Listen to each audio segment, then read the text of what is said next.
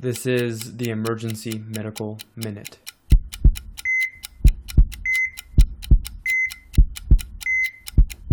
All right, so I've got a quick one here, um, but it's kind of an interesting. I'd actually never heard of this syndrome, but I came across with my PA. But we had a guy who came in. He had a um, colonoscopy earlier in the day and started having worsening abdominal pain. Actually came in with a fever. I think it was like 38.7, something like that. Had a white count. We'll say I don't know, 17, um, and then just pretty, you know, guarding his abdomen quite a bit. So, you know, first thing through everybody's head is probably perforation. Out of curiosity, raise a hands. Who's actually seen a perforation from a colonoscopy? I think I've seen one, maybe ever. Like, it's not very common, but how many times have we seen people send in and we scan them for concern of that? Like, all the time, right? So what's interesting is though, and I can't believe with all these scans we've done, I'd never heard of this, but um, you know, this patient came in and really was concerned about perforation. He's pretty tender and seemed like a stoic guy, and CT scan just normal. And you're just like, well, this doesn't make sense. He's febrile. He's got a white count. Of course, there's got to be something wrong in there, but um, it's called electrocoagulation post polypectomy syndrome. Has anyone ever heard of this? I, it was new to me as well. So. Uh, but basically, it happens as a result of you know when they go in and they take out these polyps. You know, it does require some electrical cautery.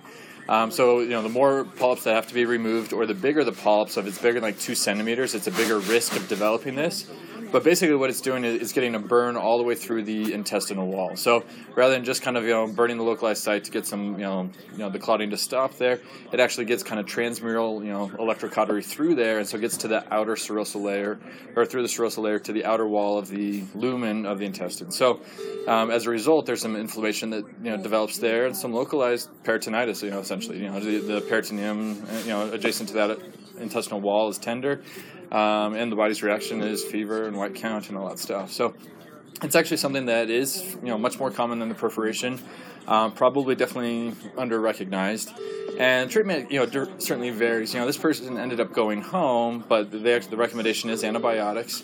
Um, and then there are a fair amount of patients who, if they're really tender, they can't tolerate PO, which you know can happen, and they hospitalize them and really kind of just bowel rest, IV antibiotics, and hydration. But no surgical intervention or anything like that. But it's really just a burn that gets all the way through the intestinal wall and causes some inflammation. So it makes sense. I can't believe that I'd never come across of it, and I've talked. It sounds like it's common to not hear about this, you know, but uh, but it is you know described out there. So um, post polypectomy electrocoagulation uh, syndrome. So. Yeah, so it still does require CT. So yeah, it, it, would, it, would definitely be unwise to just say, oh, it's probably this, and then you're sitting on a perf bowel, even though it can happen. So. Uh, not that I came across. I mean, I, I guess you know you, you could argue if you burn so much intestinal wall, you could probably lose some intestine, but I think that would have to be like a huge, massive amount of polyps taken out. Um, there are a few weird syndromes out there, like this. Uh, you know, I, am trying to remember them, but these basically familial disorders where they get tons and tons of polyps through the intestines, and if you look inside, it's almost like cobblestoning through the intestines. I can't imagine they're taking out all those polyps. I think they just kind of look for the concerning ones. But.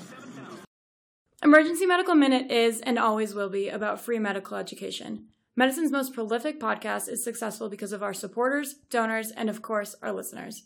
Please like us on Facebook and follow us on Twitter. And if you support spreading free medical education, please donate at our website, emergencymedicalminute.com. As always, keep listening.